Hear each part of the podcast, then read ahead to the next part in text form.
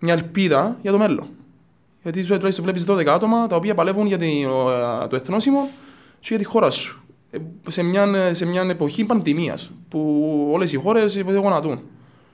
Εντάξει, εγώ έτσι το βλέπω, έτσι ήθελα να βλέπω. Δεν είμαι απαισιοδόξος ότι ξέρεις, okay, κάναμε μια νίκη, σε ταβάνι.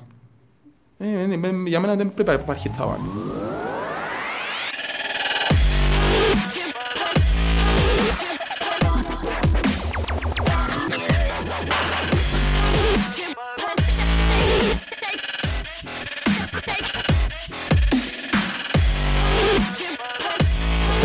Δεν έκανα τα Απόλλωνα φέτος, έτσι έδωσε κανένα. Αλλά ήταν μια χρονιά από τραυματισμούς, δεν μπορούμε να πούμε ότι είσαι γενικά. Ναι, η αλήθεια εντάξει.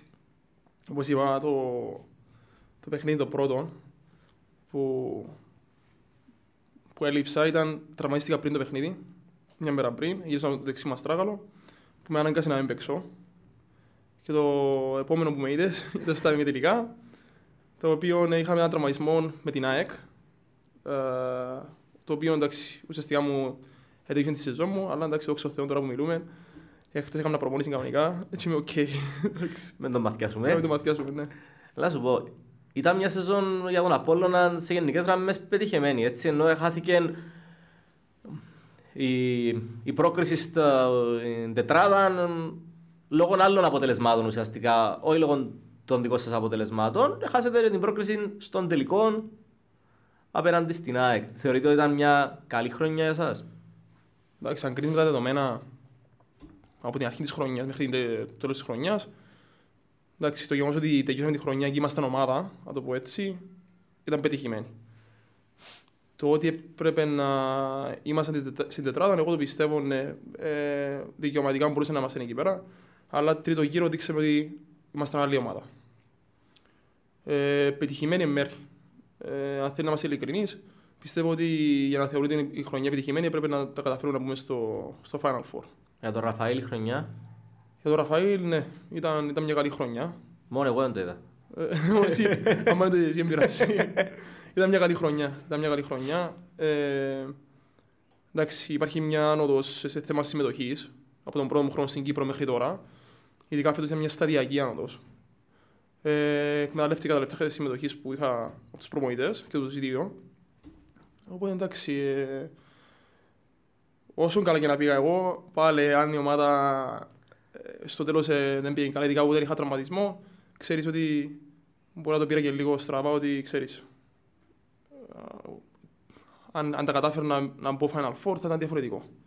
Ναι, εντάξει, προσωπικά νιώθω ότι πήγα καλά, εντάξει. Στον Απόλλωνα φέτος ήταν το έναν άκρο και το άλλο άκρο. Δηλαδή, το έναν άκρο ήταν ένας παίκτης που έπαιξε στο NBA, κατεκτήσε Ευρωλίγκες, έκαμε μας την τιμή συσσαγωγικά να έρθει στο Κυπριακό Πρωτάθλημα. Και είχαμε το άλλο άκρο που ένας 18χρονος, ο Τίνγκας, ο οποίος φέτος πετούσε. Μίλα μας λίγο για τα δύο άκρα ουσιαστικά που έζησε στη φετινή σεζόν. Εντάξει, ακούγοντας από το καλοκαίρι ότι θα έρθει ο Τόρσης στην Κύπρο, θα παίξει τον Απόλλωνα, εντάξει, ήταν λίγο okay, ένας παίκτης βαρομέτρου ουσιαστικά, με τεράστια προϊστορία στον χρόνο του μπάσκετ, με διακρίσεις, με συμμετοχή στο NBA, με Ευρωλίγκες. Από ό,τι καταλαβαίνεις, απευθείας έχεις τα μάτια όλης της Κύπρου, του μπασκετικού κόσμου της Κύπρου, στην ομάδα του Απόλλωνα. Οι απαιτήσεις είναι υψηλές, άρα και είναι διαμονά, έχεις έναν 18χρονο, ο οποίος ξεκίνησε στις αρχές της χρονιάς να ήταν ένας backup playmaker και στο τέλος να φαίνεται ότι κρατούσε το πιτάλιο της ομάδας σε θέμα οργανωτικού κομμάτιου. Εγώ δεν θα σταθώ στον Τόρση, θα σταθώ στον Φίλιππο περισσότερο, γιατί ο Τόρση τελείωσε για μένα σαν καριέρα, 37-36 χρόνια που είναι. Ο Φίλιππος τώρα ξεκινάει. Είναι ένα παιδί το οποίο είναι εργατικός, πολύ εργατικός. Δηλαδή, αν σκεφτείς ότι έκανε και στρατό φέτος και δεν έκανε το στρατό που έκαναν οι άλλοι αθλητές από ό,τι κατάλαβα.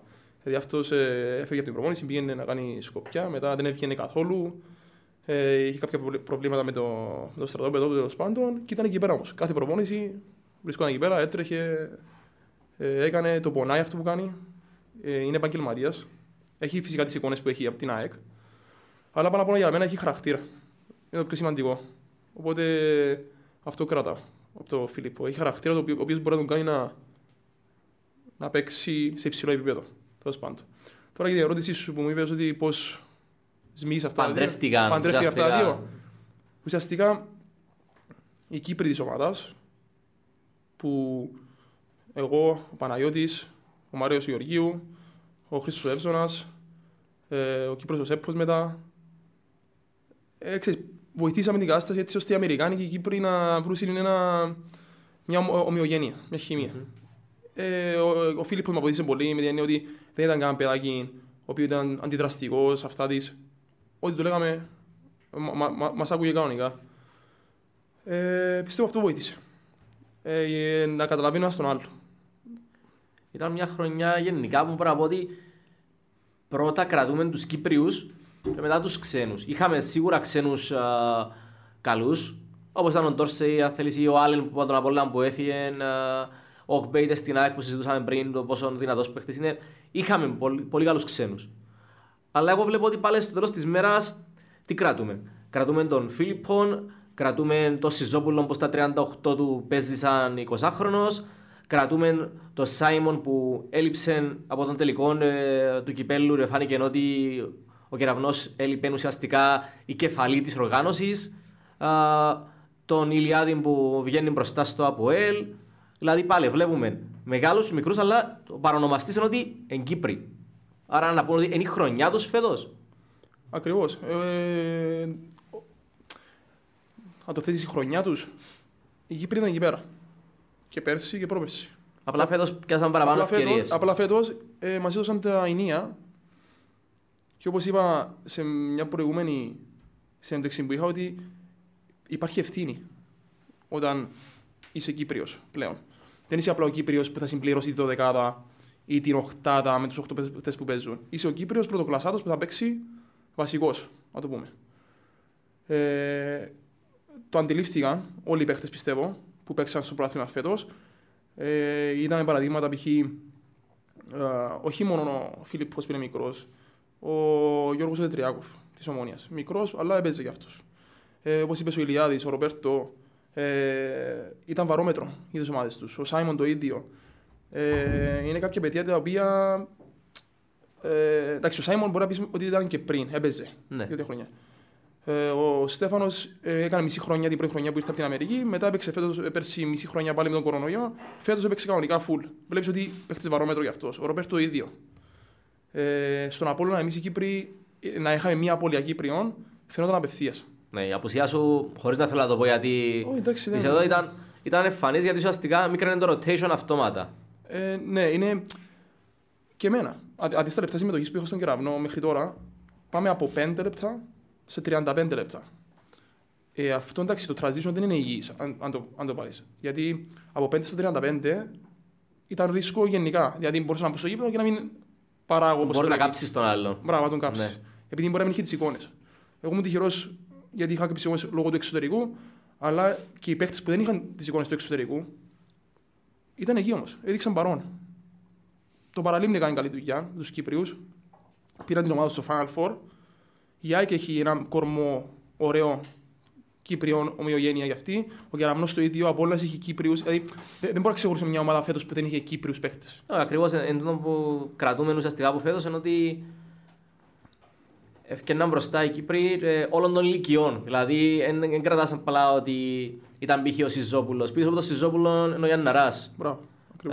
Ή είναι ο Τζακ. Ή είναι ο Ρομπέρτο που. Είναι μικρός ο Ρομπέρτο. Είναι ότι είναι ταλέντο το οποίο τώρα αναδεικνύεται. Αλλά φέτος, actually, παίζει τον μπάσκετ το οποίο μπορεί να παίξει. Για το συγκεκριμένο παίχτη, νομίζω ξέρεις την προϊστορία μας. Ήμασταν και συμπαίχτες στην Αμερική μαζί, ναι. Σε εθνικές ομάδες. Άλλοι νομίζουν ότι φέτος έπαιξε μπάσκετ. Εγώ πιστεύω απλά τώρα. Φαίνεται προς τα έξω σε εμάς. Και τον αφήνουν να δείξει αυτό που πρέπει. Okay, ναι. Γιατί λόγω του χαρακτήρα του. Πρώτα απ' όλα είναι νικητής. Και δίνει τα πάντα στο γήπεδο. Αν τον καταλάβει ο προπονητής και η διοίκηση γενικά, θα σου δώσει το 100%. Και όχι μόνο ο Ρομπέρτο, όλοι οι Κύπροι. Πλέον νομίζω έχουμε ταυτότητα. Λεσπιχοι, Σάιμον, Κεραυνός. Ραφαήλ, Απόλλωνας. Ή Κουμής, Παραλίμνη, Ρομπέρτο, ΑΕΚ. Ταυτοποιούνται και οι μικροί, γιατί εγώ έχω την χαρά να προπονώ μικρούς, κάτω των 15, κάτω των 14, πλέον ασχολούνται με τον μπάσκετ. Αναγκαστικά, δηλαδή τους αναγκάζει να ασχοληθούν με τον μπάσκετ. Ενώ πριν δεν. Εντάξει, γιατί να ασχοληθούμε με τον μπάσκετ. Δεν έχεις κάτι να σε τραβήσει να ασχοληθείς με τον μπάσκετ. Να σου πω, ο Ραφαήλ πέραν του μπάσκετ. Ναι. Που τον μπάσκετ, που τη στιγμή προπονείς και πιο μικρούς, τον μπάσκετ είναι ένα τεράστιο κομμάτι της ζωής σου. Αλλά μην κρυβόμαστε, ζούμε στην Κύπρο. Άρα πέραν της πορτοκαλιάς θεάς, της αρέσκει να το αποκαλώ έτσι, υπάρχει και ένα άλλο κομμάτι. Ποιο είναι το άλλο κομμάτι, η άλλη πλευρά του Ραφαήλ? Εντάξει, το μπάσκετ για μένα καθαρά είναι η ζωή μου, γιατί ουσιαστικά με σπούδασε αυτό το πράγμα. Όχι μόνο με σπούδασε, ουσιαστικά μου έδωσε και μια υποτροφία και στο Λίγιο. Ουσιαστικά από τα 14 μου δίνει πράγματα. Όπως είπες, το μπάσκετ μας ζει ως ένα σημείο, ένα χόμπι ουσιαστικά που μας πληρώνει ένα σεβαστό ποσό για να ζούμε. Αλλά η άλλη μου πλευρά, είμαι κινησιολόγος. Έχω ουσιαστικά ασχολούμαι με ανθρώπους με χρόνιες παθήσεις, νευρολογικά, μυοσκελετικά, και είναι ένα μεγάλο κομμάτι της ζωής μου. Δηλαδή αφιερώνω πάρα πολλές ώρες. Τα πρωινά δουλεύω από τις 8 μέχρι τις 4, μετά πήγαινα προπόνηση μπάσκετ, αλλά μπορώ να πω ότι είναι κάτι που με ευχαριστεί. Γιατί έχω να κάνω με τον άνθρωπο, είναι κάτι που βίωσα εγώ με τους τραυματισμούς μου, ότι ήθελα να βοηθήσω άλλους ανθρώπους με αυτό το κομμάτι.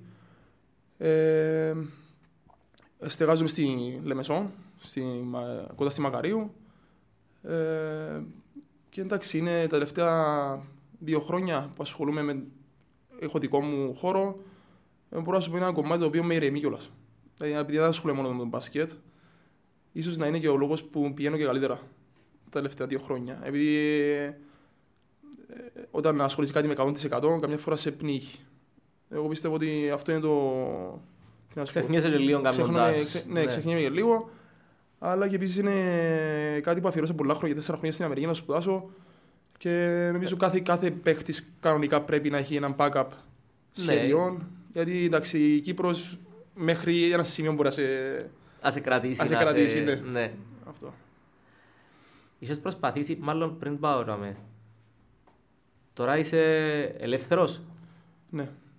Ωραία. Τώρα που δεν μας βλέπει κανένας άλλος, είμαστε μόνοι μας και καμιά εκατοστή μου να μας ζουν μετά. Επόμενη μέρα.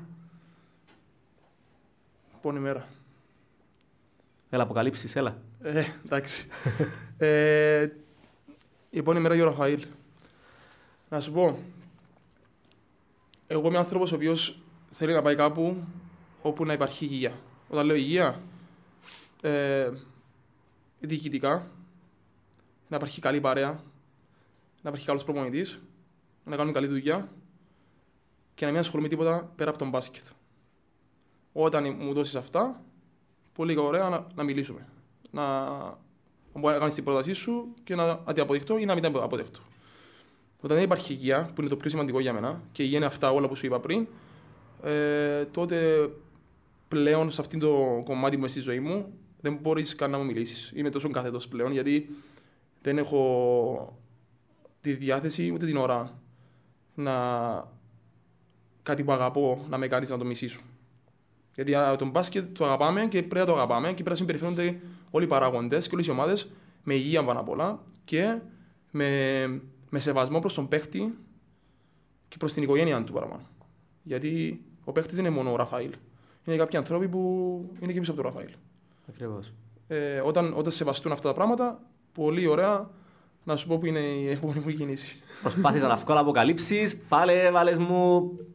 Ωραία. Δεν κάνουμε εδώ κι αν έτσι. Μακάρι να μπορούσα να σου πω. Εντάξει, υπάρχουν πολλές ομάδες που κοιτάζουμε για τον χρόνο.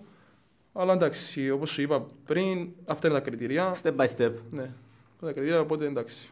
Να σου πω, η πόρτα του εξωτερικού παραμένει ανοιχτή ή αφού ήρθες πίσω Κύπρον είπες enough? Εντάξει, εγώ έφτω είχε ερώτηση. Η πόρτα του εξωτερικού πάντα είναι ανοιχτή για μένα. Από τα 14 μου έφυγα στο εξωτερικό, οπότε είναι ανάγκη μου να πάω στο εξωτερικό κάπως. Και είναι κάποιο πρόσωπο και αποθυμένο. να δοκιμάσω να παίξω εκεί πέρα που δεν έπαιξα όταν ήμουν 18. Αν έρθει ευκαιρία, ναι, γιατί όχι, να το δοκιμάσω. Να πω ότι το έκανα, περισσότερο για μένα παραπάνω. Για το εγώ το δικό μου. Ναι, οπότε η πόρτα του εξωτερικού ανοιχτή είναι. Α, πιάσαμε την αποκάλυψη.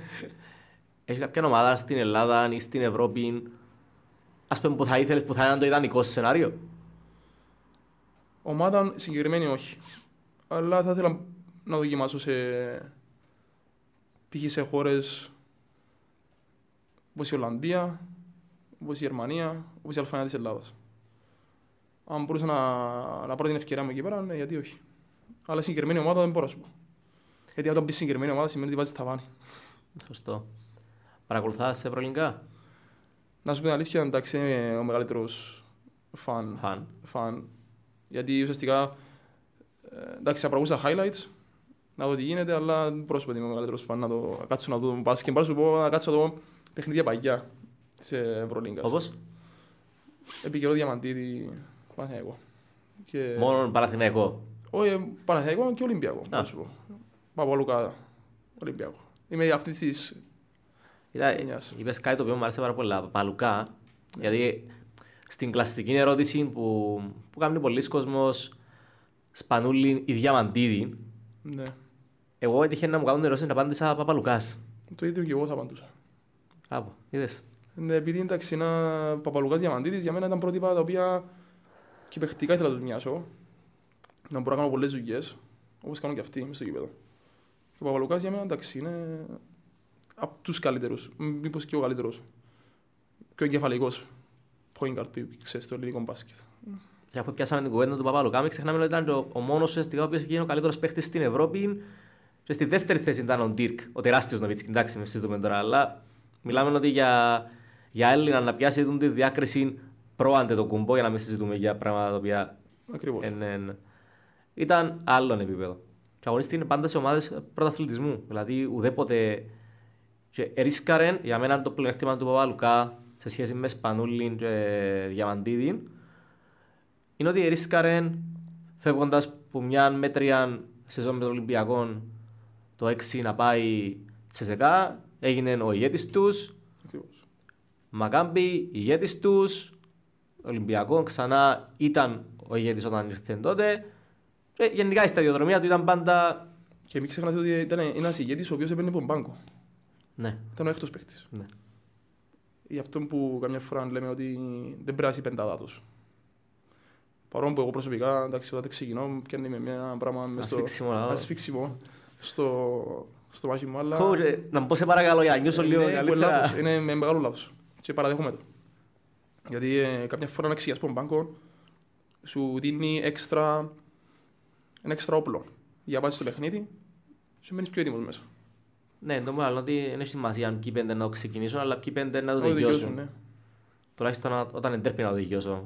Μην το τελειώσω με τους 20 πόντους διαφορά, γιατί μετά χάνεις λίγο το δρομολόγιο σου. Αλλά πάλι, οι εκείνοι που να τελειώσουν με τους 20 πόντους είναι σημαντικοί. Σημαίνει για να μπούμε στην ομάδα, αξίζει. Και τον ένα λεπτό μου να πιέσει το τέλος, γιατί όχι. Αφού αναφερθήκες στον Παπαλουκά, πήραμε το στην τότε χρονιά. Θα σε ρωτήσω αν είδες τον τελικό του παγκοσμίου, τον τελικό του ευρωπαϊκού. Θεωρώ ότι τα είδες, έτσι. Ναι. Πού ήσουν, πού τα είδες? Περίγραψε μου λίγο είναι τις στιγμές που έβλεπες τον Κακιούζι να το σηκώνει, να βάλουν εκατοστάρα στους Αμερικάνους. Εντάξει, εγώ βιώσα το. Ήμουν Ελλάδα τότε. Στο σχολείο του Μαντουλίδη. Ήταν απίστευτο. Μιλάς για ένα σχολείο το οποίο. Παίχτες που έπαιζαν στην ομάδα εκείνη ήταν στο σχολείο που είμαι εγώ. Οπότε καταλαβαίνεις πρώτα απ' όλα το βάρος που σου έριχναν εκείνη την ώρα. Για να σου λέγανε, φίλε, αυτούς που βλέπεις παίζουν σε εκείνο το επίπεδο. Μπορείς. Ήταν κίνητρο. Ήταν ένας συνεχόμενος κίνητρος. Ήταν ένας χαμός γενικά στην Ελλάδα. Το ότι νίκησαν την Αμερική. Αυτή η ομάδα νίκησε την Αμερική γενικά. Και η τελευταία ομάδα που έχασε η Αμερική ήταν η Σοβιετική Ένωση. Καταλαβαίνεις ότι. Και οποιαδήποτε Αμερική. Παρόλο που οι Αμερικάνοι εμπιστεύουν ότι ο Λεμπρόν ήταν ρούκι τότε, εγώ πιστεύω ότι εντάξει. Παραμένει Λεμπρόν, δεν μπορώ να το πω. Ναι, δεν μπορώ να το βάλω. Ό,τι να κάνουμε, τα κάναμε τους. Δεν αλλάζει. ο τελικός με την Ισπανία ήταν όντως η υποτίμηση, ας πούμε, ή ότι ακούσαμε ότι έλειπε ο Γκασόλ. Εντάξει, ας πούμε κάτι, μιλάς τώρα για τεράστιους παίκτες. Ναι. Αλλά δεν μπορεί να πεις ότι έλειπε ο Γκασόλ σημαίνει ότι έτεγιου στην Ισπανία. Όπως αποδείχτηκες σίγουρα είναι έτεγιου στην Ισπανία. Μιλάς για άλλους παίκτες, τεράστιους παίκτες, εντάξει. Ήταν η χρυσή χρονιά, να το πούμε έτσι. Να έχει Κύπρος χρυσή χρονιά. Γιατί όχι. Γιατί όχι.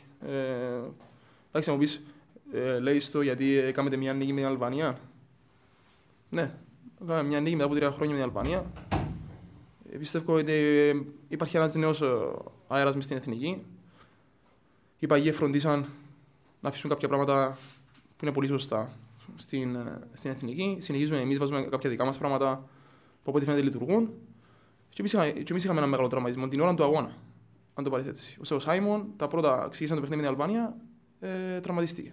Που του κόστιζε καμπόσο διάστημα εκτός. Δηλαδή, τώρα επέστρεψε ο Σάιμον ακόμα. Όταν έγινε αυτό, είμαι σίγουρος ότι στην κερκίδα και στην τηλεόραση οι πολλοί είπαν ότι δεν τελειώσαμε. Αλλά εντάξει, αποδείξαμε ότι είχαμε ομάδα. Το τι πρέπει να κάνουμε όμως σαν εθνική, για να έχουμε και εμείς χρυσή χρονιά, να μπορούμε να παίξουμε 2 παιχνίδια συνεχόμενα. Παίξαμε την Αλβανία, με την Πορτογαλία, βλέπεις ότι μπορεί να ξεκινήσαμε ok, αλλά μετά πέφταμε κάτω και λόγω σωματικών προσόντων παραπάνω. Μπορεί να σκέφτηκα να είμαστε εκεί πέρα, αλλά σωματικά δεν είχαμε τις ανάσες, τα κορμιά να διεκδικήσουμε το δεύτερο παιχνίδι. Πιστεύω αν βελτιώσουμε αυτά τα πράγματα που μπορούμε, γιατί υπάρχουν κίνητρα τώρα να τα βελτιώσουμε, γιατί όχι. Η αλήθεια είναι ότι τα τελευταία χρόνια είδαμε το πάντρεμα νέων παγιών να πετυχαίνει βλέποντας τον τρόπο με τον οποίο έγινε ουσιαστικά η παράδοση των σκύπτρων προς τους πιο νέους. Και τον περιμένει ο κόσμος, νομίζω, για να θέλω να επιστρέψεις στα γήπεδα, γιατί δυστυχώς και να θέλουμε να επιστρέψουμε λόγω COVID δεν μπορούμε. Αλλά περιμένει ο κόσμος να δει την εθνική όντως, να κάνει το step παραπάνω, το που πες εσύ, να παίξει 2 αγώνες στη σειρά, να ακόμα και να χάσει, να είναι στον πόντο, πέραν του πόντου και γενικά της διάκρισης, να αρχίσει ο κόσμος, ο τελευταίος άνθρωπος που ασχολείται με το ποδόσφαιρο, ότι να γυρίσει σε έναν κανάλι που δείχνει την εθνική, να σταματήσει να πει «Α, ξέρεις, ξέρω τον Ραφαήλ, ξέρω τον Ρομπέρτο, ξέρω τον Στέφανο, ξέρω τον Σάιμον». Να τους δω, να κάτσω 5 λεπτά να δω τι γίνεται. Να δει ότι ο σκόρεν 40-39 υπέρ της Κύπρου. Ακόμα δεν το ξέρω. Και μόνο που να δω όμως τον Ραφαήλ παραδείγματος χάρη να πηδά έξω, να γλιτώσει μια μπάλα ή να κάνει ένα φάουλ δυνατόν, να δείξει ότι θα περάσει που μένα, ρε φίλε. Να πατήσω post. Θέλω να το δω το πράγμα. Και όχι μόνο το έτσι, μια εποχή που ζούμε τώρα με τον κορονοϊό, ο κόσμος είναι απαισιόδοξος, υπάρχει έναν άγχος μες στην κοινωνία μας, να βλέπεις ένα σύνολο να παίζουν για τη χώρα σου, να υψώνουν τη σημαία ψηλά και να διεκδικούν κάτι, νομίζω μια ελπίδα για το μέλλον. Γιατί τουλάχιστον βλέπεις 12 άτομα τα οποία παλεύουν για το εθνόσημο και για τη χώρα σου. Σε μια εποχή πανδημίας που όλες οι χώρες γονατούν. Εντάξει, εγώ έτσι το βλέπω, έτσι θέλω να βλέπω. Δεν είμαι απαισιόδοξος ότι ξέρεις, έκανα μια νίκη, σε ταβάνι. Για μένα δεν πρέπει να υπάρχει ταβάνι. Ούτε για την εθνική ομάδα, ούτε για κανέναν Κύπριο γενικά. Έφυγε ο Τρισόκας που την εθνική, έφυγε ο Βασίλης, ο Σίζο. Και οι παίχτες ήταν για σένα τούτοι που έβλεπες για να πάρεις τα κίνητρα σου να ξεκινήσεις να παλεύεις για μια θέση στην εθνική, που τώρα έχεις την αξία σου, εσύ και πολλοί άλλοι. Εντάξει, αλήθεια, εγώ είχα πρότυπα και πριν από αυτούς. Ναι, γιατί είναι πολύ μεγάλη διαφορά σας, ναι. Γιώργο Μπαλάλα, Αλέξη Γιάτσον, Εκλεμεσού, ορμόμενος, άρα ναι, πάμε στον Παλάλα, στον Γιάτσο, στον Ηρακλή, τον Πιτάκα. Ο Πιτάκας, ο Παντούρης. Κάποιοι παίχτες που οι Λεμεσανοί, εντάξει, είχαμε τους πιο ψηλά. Να μου πεις είσαι Λεμεσανός και λες το. Ναι, είμαι Λεμεσανός και να υποστηρίξω τους δικούς μου. Κοίτα, αντιλαμβάνομαι το τώρα, αλλά φυσικά οι παίχτες που λες δεν είναι παίχτες οι οποίοι, ξέρεις, επεράσαν απλά και να αφήσαν το στίγμα τους. Δηλαδή, ακόμα ο Μιχάλης ο Κουνούνης, ας πούμε, που σταμάτησε πιο γρήγορα από τους υπόλοιπους. Ναι, παραμένει σημείο αναφοράς. Υπάρχουν παίχτες, π.χ. ο Κορονίδης. Είναι κάποιοι παίκτες οι οποίοι, εντάξει, λες, εγώ πρέπει να είμαι επόμενος στη σειρά. Εγώ άργησα, εντάξει, είμαι 26, άργησα να πάρω τη σειρά μου, αλλά μπορώ να πω ότι εντάξει, την πήρα την ώρα που έπρεπε. Ήταν την ώρα που έπρεπε, ήμουν έτοιμος. Όταν την πήρα την ευκαιρία μου, ήμουν έτοιμος. Και, ναι, έτσι προεργασίες και λίγο τα κακά που έπαθαν αυτή η φουρνιά, του Τρισόκα, που ήταν η ξένια περιόριστη, ήταν το χάσμα που υπήρχε. Όπως είπε ο Σιζόπουλος σε μια άλλη κουβέντα που είχαμε, ουσιαστικά είχα φτάσει στο σημείο να παίζουν στην Εθνική με τον Τζόρτζο και τον Τρισόκα στα 37-38 τους, γιατί ακριβώς δεν υπήρχε το νέο νέμαν. Ακριβώς. Τώρα βλέπεις ότι πήγε ο Τζόρτζο Τρισόκα. Κάποτε λέει ότι δεν θα υπάρξει άλλος Τρισόκας ή Τζόρτζο. Έτσι βλέπεις ο Ρομπέρτο Μαντοβάνη, ας πούμε, ο Κουμής. Βλέπεις τώρα, έχουμε προσθήκη του Σωτήρη του Μανόπουλου, του Μαραγκού, που μπορούμε να τους αλλάσουμε άλλους ψηλούς. Ο Θεοχαρίδης. Έχουμε παίκτες, δηλαδή ειδικά στη θέση του ψηλού. Παρόλο που είμαστε μια κοντή χώρα. Το σκεφτείς, είμαστε μια χώρα που εγώ, σαν 2 μέτρα, ας πούμε, εγκάρτ, εντάξει, είμαι όπως τον εξωγήινο. Εντάξει, ας σε παρηγορεί, ο Γιώργος ήταν 98 ήταν, άρα... Ναι, αλλά είναι το θέμα ότι... Βλέπεις το παράδειγμα του Σάιμον. Ο Σάιμον δεν είναι ο πιο ψηλός παίκτης, αλλά είναι ο Σάιμον. Το IQ των μπασκετικών του Σάιμον, μακάρα το είχαν πολλοί playmaker ξένοι που έρχονται στην Κύπρο. Ακριβώς. Αυτό που σου είπα πριν, δεν υπάρχει θαύμα. Έχουμε αυτά που έχουμε, πολλά με αυτά που έχουμε και πάντα πρέπει να είναι ένα βήμα πιο μπροστά. Μια νέα μόλις ήρθε στην Κύπρο, ουσιαστικά επίσης στον Κεραυνό. Ναι. Φέτος που είδες την πρώην ομάδα σου στους ομίλους του Champions League, είχε ένα κομμάτι σου που είπε «Αχ, και να ήμουν...» Σάμε.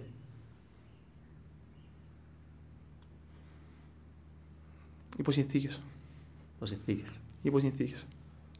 Θα ήθελες να είσαι πάνω. Ο Κεραυνός σαν ομάδα, τώρα πέραν του οτιδήποτε, ο Κεραυνός σαν οργάνωση και σαν οργανισμός, είναι αξιοζηλεύτος. Όλα είναι ρολόι. Αλλά σαν Ραφαήλ, για να μπορώ να είμαι σε τον οργανισμό, πρέπει να υπάρχουν κάποιες συνθήκες που θα είναι για το καλό και εμένα και αυτούς. Θέλεις να έχεις ρόλο. Ναι. Ξεκάθαρο. Ναι. Ξεκάθαρο είναι προπλέον να κρύφκουμε με αυτό το κομμάτι. Αλλά δεν έχω τίποτα παρά σεβασμό προς την ομάδα του Κεραυνού και προς την διοίκηση του Κεραυνού. Αυτό. Νομίζω έτσι ραγιώς ότι στην ηλικία μου είσαι πλέον το επόμενο step είναι οι τίτλοι. Ενώ ναι, πλέον σιγά σιγά... Αυτό με ενδιαφέρει παραπάνω. Γι' αυτό που με ρώτησες πριν, αν ήταν η επιτυχημένη χρονιά του Απόλλωνα και του Ραφαήλ, άλλη έδετα. Πάση μαζί. Ναι. NBA, παρακολουθείς? Highlights. Να κάτσω να το παιχνίδι είναι πολύ δύσκολο γιατί μπορώ να πω ίσως μαθηκιά μου. Ναι, εντάξει. Είναι το μπάσκετ το οποίο μάθαμε να παρακολουθούμε το NBA, αλήθεια λέγεται. Αν λόγω του Γιάννη παραπάνω υπήρξε μια μανία τα τελευταία χρόνια να το θεωρούμε λίγο παραπάνω. Εντάξει, μιλάς τώρα για το καλύτερο παιχνίδι του κόσμου. Και είναι Έλληνας. Είναι λογικό να το βλέπουμε. Και είναι απολαυστικός άνθρωπος. Μπαίνει μέσα στο γήπεδο και ξέρεις ότι κάτι είναι να σου δώσει. Και όταν μπορεί να μπει μέσα. Εντάξει, εγώ πρόσωπο βλέπω Γιάννη, αλλά ένας παίκτης που παρακολουθώ έτσι γενικά, δεν κάτσω τα highlights του να μ' αρέσει, είναι ο Λουκα Τόντσις. Ευρωπαϊκό παιχνίδι. Ευρωπαϊκό παιχνίδι, εξύπνος, αλήτης, ωραίος. Στη θέση σου όμως, γιατί ακόμα δεν έβαλαμε μια ταυτότητα του Ραφαήλ. Ένας σος, ενδιάριν, εντριάριν. Και εγώ πάμε να το ευρώ ακόμα. Ακόμα να σας ψάξω μετά, εντάξει, να το... Όχι, αλήθεια, εντάξει, για πολλά χρόνια προσπαθούσα εγώ ίδιος να βρω πώς να... τι να πω ότι είμαι. Αλλά μπορώ να σου πω ότι είμαι ένας παίκτης ο οποίος να συμπληρώσει τα κενά του προπονητή και της ομάδας. Θέλεις ο Ραφαήλ να παίξει άσος, να παίξει άσος. Θέλεις ο Ραφαήλ να παίξει 2, 3, 4. Φέτος έκανα το 5. Ήταν κάτι έξτρα για μένα. Ναι, ήταν εντελώς κάτι καινούργιο. Ήταν small. Ναι, small ball, αλλά να σου πω ότι δεν έχω θέμα. Όπου για μένα το πιο σημαντικό είναι να μπορώ να προσφέρω στην ομάδα. Άμα μπορώ να προσφέρω στη θέση 4-4. 1-1. Δεν έχω. Που τη στιγμή μπορώ να κάνω κάποια πράγματα, γιατί να μην τα κάνω. Και να βάλω όρια του εαυτού μου ότι ξέρεις, είσαι τριάρι ή είσαι διάρι. Όχι, αν θέλω προπονητή να παίξω άσος, θα παίξω άσος. Κανένα πρόβλημα. Είμαι ένας παίκτης που έχει ταυτότητα, αλλά είναι άλλη ταυτότητα, διαφορετική. Κοίτα, ξέρεις, ο τρόπος που το παρουσιάζεις που είναι πραγματικότητα, actually, εν τούτον που αγαπούν οι παραπάνω προπονητές. Δηλαδή θέλουν να έχουν, ναι, σίγουρα θέλω να έχω τον σκόρερ μου και τον rebounder μου, τον ψηλό μου, αλλά θέλω να έχω και έναν παίκτη που, αν το πω, μην αφήσεις το 9 να βάλει καλά θέση, σε παρακαλώ. Να ξέρει ότι η δουλειά του είναι να γίνει έναν... Ναι, εντάξει, και λίγο το θέμα της άμυνας, για μένα καθαρά είναι θέμα εγωισμού. Θέλει να παίξεις άμυνα, κανένας δεν σου διδάσκει την άμυνα. Είναι θέμα εγωισμού, είναι το πόσο το θέλει να παίξεις άμυνα. Τώρα το θέμα του σκοραρίσματος, αφού η ταυτότητα μου είναι να παίξεις 1 μέχρι 4, πρέπει να συμπληρώσω όλα τα κενά. Φέτος έδειξα ότι μπορώ να σκοράρω, μπορώ να πάρω rebound, μπορώ να πασάρω. Αλλά όλα σε έναν κανονικό, τίποτε extreme. Οπότε για μένα αυτό είναι το σημαντικό. Να είμαι ένας παίκτης ο οποίος ανά πάσα στιγμή να μπει μέσα στο γήπεδο, να κάνει log τον παίκτη της άλλης ομάδας και ταυτόχρονα να προσφέρει σε όλους τους τομείς και την νίκη. Στο σύγχρονο μπάσκετ, τι είναι το σημαντικό, τι πρέπει να έχει μια ομάδα για να κάνει το βήμα παραπάνω? Είδαμε αρκετές ομάδες να φτάνουν στην πηγή, αλλά νερό να μην πίνουν, γιατί έλειπε, ας πούμε, ένα κομμάτι μου την εξίσωση. Εντάξει, το πιο σημαντικό για μια ομάδα, να μην λέμε ψέματα, είναι να μπορείς να βάλεις την μπάλα στο καλάθι όσο πιο εύκολα γίνεται. Αλλά τον που σου είπα τώρα, έχει ακόμα 150 πράγματα γύρω που συμπληρώνουν το να βάλω την μπάλα στο καλάθι. Ρόλους. Να υπάρχει ρόλους. Να υπάρχουν ρόλοι που την ομάδα, που τον προπονητή. Ξεκαθάρος καταμερισμός. Ναι, ξεκαθάρος. Να ξέρει ότι ο Ραφαήλ να κάνει αυτό, ο άλλος να κάνει το άλλο και πάει λέγοντας. Όταν δεν υπάρχουν ρόλοι στην ομάδα, και ο καθένας κάνει ό,τι θέλει, μετά έχουμε θέμα. Και βλέπεις τις ομάδες που ξεχωρίζουν. Είναι ομάδες που παίζουν μπάσκετ με ομοιογένεια, και υπάρχει ομάδες που παίζουν ανάρχο μπάσκετ. Και στο τέλος της ημέρας, αντί μια σειρά αγώνων, θα νικήσει η ομάδα που είναι πιο οργανωμένη. Η ομάδα για αναρχή θα πάει σε ένα σημείο. Οπότε πιστεύω είναι παραπάνω θέμα οργανωτικών και ρόλους. Αυτό. Κάνω έναν βήμα πίσω. Αν και να μου θυμώσουν μετά, γιατί πάμε να σε παίρνω με γραμμές. Ο Γκοτ για σένα ποιος είναι? Ο άνθρωπος ο οποίος είδες τον Τζίνον και είπες εγώ να παίξω μπάσκετ.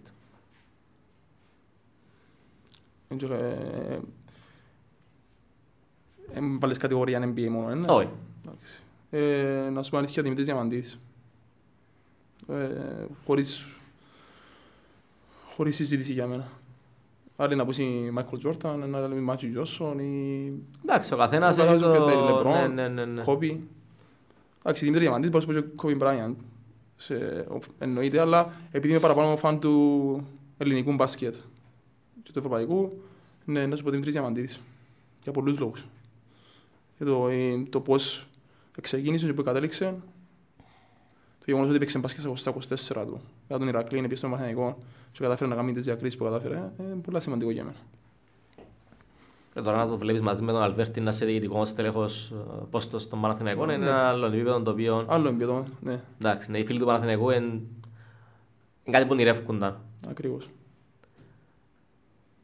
Είπες προπονείς, μωρά. Ξέρω τουλάχιστον την κόρη μου ότι στις μέρες μας είναι πολλά δύσκολο να δώσω την μπάλα του μωρού και να του πω παίξε μπάσκετ, έχεις το καλάθι, έχεις τα παπουτσούθκια σου, έχεις τη στολούα σου, αν δεν το κούμπο, του Σπανούλι, του Διαμαντίδη, παίξε μπάσκετ. Πώς βάλεις το μικρόβιο, πώς μπορείς να κρατήσεις σε γρήγορση τούτων της ηλικίας? Υπάρχουν δύο είδων παίχτες. Υπάρχει το ταλέντο και ο εργάτης. Εγώ ξεχώρισα τους παίχτες μου που έχω σε δύο κατηγορίες. Αλλά υπάρχει μια κατηγορία μες στη μέση που λέγεται ανάγκη. Το μπάσκετ, κακά ψήματα, είναι πώς το βίωσα εγώ, πώς το έκανα εγώ. Είχα έναν προπονητή, ο οποίος, ο Χρήστος Χριστοδούλου και ο Δημήτρης Νικολαίδης στην Ελλάδα. Ο τέλος του Αντρέα του Χριστοδούλου. Ναι. Μου είπε ότι μπάσκετ θα παίξεις αν το έχεις ανάγκη. Και όντως, επειδή τότε εγώ είχα τον ανάγκη να παίξω μπάσκετ, κατάφερα αυτό σε ένα σημείο. Τα παιδιά πλέον, λόγω της κοινωνίας μας, των social media, των ηλεκτρονικών, είναι πάρα πολύ δύσκολο να τους το κάνεις, να το βάλεις μέσα στον εγκέφαλό τους. Τα ερεθίσματα που τους δίνεις, ουσιαστικά τους δίνεις ιστορίες, τους δίνεις γεγονότα, παραδείγματα, κίνητρα. Το μεγαλύτερο κίνητρο από το φετινό, να παίζει ο Κύπριος καλοσφαιριστής, ώστε να μπορούν να διεκδικήσουν και αυτοί κάποιο συμβόλαιο, όχι στα 25 τους, αλλά στα 18 τους, 17 τους ακόμα. Ακόμα 16. Ακούω κάτι φήμες ότι κάποιοι μικροί μπορεί να υπογράψουν και τα 16 τους, 17 τους. Ο Μάξιμος της ΑΕΚ προχτές, 14 χρόνια, δεν ξέρω αν είναι καλά. Δηλαδή... αυτό. Δηλαδή όταν έχω εγώ ένα 15 χρονών και βλέπω τον Μάξιμο στην ΑΕΚ να σηκώνει το κύπελλο, να παίρνει λεπτά συμμετοχής, ναι, εγώ να το φέρω παράδειγμα. Γιατί να παίζει ο Μάξιμος και να παίζεις εσύ. Με υγιής τρόπο. Ναι. Να μπορεί ο Μάξιμος να γίνει παράδειγμα για τους μικρούς. Ο Φίλιππος για τους 18χρονους, ο άλλος για τους 25χρονους. Δηλαδή να μην σταματά η ανάγκη να παίξει μπάσκετ. Γιατί είναι υγεία. Ο αθλητισμός είναι υγεία. Ό,τι και να κάνεις. Είναι μόνο το αθλούμε πλέον. Απλά να κινώ το σώμα μου. Ο αθλητισμός είναι να σε αφήσει έξω που καταχρήσεις, κακές παρέες, τα πάντα. Ένας γονιός νομίζω πρέπει να στέλνει το μωρό του. Να αθλείται. Γιατί υπάρχει το σένς της ομάδας. Ομοιογένεια, σεβασμό, πειθαρχία. Πλέον τα μωρά ξυπνούν το πρωί. Το πρώτο πράγμα που να κάνουμε είναι να πούμε στο λάπτοπ να παίξουμε ένα παιχνίδι. Δεν είναι υγιεινό το πράγμα. Ουσιαστικά κάνουμε το αντίθετο από ό,τι μάθαμε. Δυστυχώς, εδώ που είπες εσύ, είχε μια κουβέντα που είχα παγιά με τον Δημήτρη Παπα-Νικολάου, τον πρώην Έλληνα διεθνή, είναι ότι πλέον όλα μπήκαν πίσω από μια κονσόλα. Δηλαδή, η νεολαία νομίζει ότι το τρίποντο είναι να πατήσω το χ και το τετράγωνο για να καρφώσω, ας πούμε. Ακριβώς. Πόσο εύκολο είναι να σου βγάλω έξω τώρα. Εντάξει, υπάρχουν τα... Μπορεί να είσαι extreme, και απλά μια μέρα να στα πιάσεις το κόψεις. Γιατί οι πιο πολλοί γονείς έτσι καταλήγουν. Να στα πιάσεις, να τα βάλουν έξω, αλλά είναι έτσι. Δεν μπορώ όμως να αναγκάσω τον άλλον. Δεν μπορεί να τον αναγκάσεις. Το θέμα είναι ότι πάμε τον ανοίστο. Θέλει να παίξεις. Για να παίξεις, κάνουμε 2 ώρες προπόνηση, 2 ώρες μαθήματα, 2 ώρες να τους βάλεις πράγματα να κάνουν έτσι ώστε να λεωστέψει η ώρα να το χρησιμοποιήσει. Είναι η μανκιά του γονιού, πιστεύω. Αν ο γονιός δεν μπορεί να το κοντρολάρει το πράγμα, σημαίνει ότι από την αρχή δεν ήταν έτοιμος να γίνει πατέρας ή η μητέρα. Ναι. Κάποια ώρα πρέπει να κοντρολάρει έτσι άγιος. Εντάξει, εγώ πιστεύω μεγάλο κομμάτι του που λέμε τώρα. Πώς μπορεί να βγάλεις τα μωρά. Ξέρω το γιατί, λέω σου. Είναι κάτι το οποίο αντιμετωπίζω και εγώ με την κόρη μου που την βλέπω ότι αρέσκει της, εγκαλεί. Όσο μπορεί να πει κάποιος γονιός ότι εγκαλεί η κόρη μου, ναι, θα πω ότι είναι εγκαλεί. Αλλά είναι το που λες, ναι, ότι τα ερεθίσματα πλέον έρχονται που παντού, που χτυπούν δεξιά, χτυπούν αριστερά. Πρέπει να βρεις έναν τρόπο να τη βγάλεις από το κέντρο. Ακριβώς. Μια ζούγκλα. Μια ζούγκλα και μ' άρχισε να βγεις από τη ζούγκλα. Εντάξει. Να μην σταματά ποτέ να ονειρεύκεται όμως. Το όνειρο και η φαντασία κάποιου μωρού να παίξει μπάσκετ είναι το πιο δυνατό πράγμα, το πιο δυνατό όπλο που μπορεί να έχει. Αν δεν έχει το όνειρο και την ανάγκη να παίξει μπάσκετ, θα δυσκολεύουν τα πράγματα. Έχουμε ταλέντο. Έχουμε, ναι. Έχουμε ταλέντο. Εγώ το βλέπω με τους μικρούς που έχω. Έχουμε ταλέντο, ναι. Και σώματα τα οποία είναι παράξενα για τη χώρα μας. Σώματα γλίωρους, ψηλούς, μακριά χέρια, μακριά πόδια, γρήγορους, αλτικούς. Δηλαδή έχεις σώματα τα οποία δεν είχαμε. Δεν τα συνηθίσαμε τέλος πάντων στα τελευταία χρόνια και νομίζω είναι καλή ευκαιρία να τα εκμεταλλευτούμε. Απλά εντάξει, είναι άτυχη. Λόγω του κορονοϊού είναι πολύ άτυχη. Δηλαδή να παίξαμε ένα παιχνίδι φέτος, καταλαβαίνεις. Υπάρχει μια ανάγκη του μωρού να παίξει. Αν δεν παίξει, να το παρατήσει μια φάση. Και το άλλο που αφορά το ψυχολογικό κομμάτι των μωρών, αφού ανοίξαμε την κουβέντα, είναι πολλά ωραία κουβέντα όπως είπες και εσύ, μπορεί να μην συζητούμε ώρες για το συγκεκριμένο θέμα. Ακριβώς. Πες πάει η ομάδα σου τώρα, ρε, χάνει 30-40 πόντους. Πες σε δεύτερον αγώνα, ξαναχάνεις 30-40 πόντους. Πώς να δώσεις το ερεθίσμα εσύ στο 13χρονο, στο 14χρονο, στο 11χρονο. Δεν το παρετάς, ρε. Στον επόμενο αγώνα μπορεί να κερδίσουμε.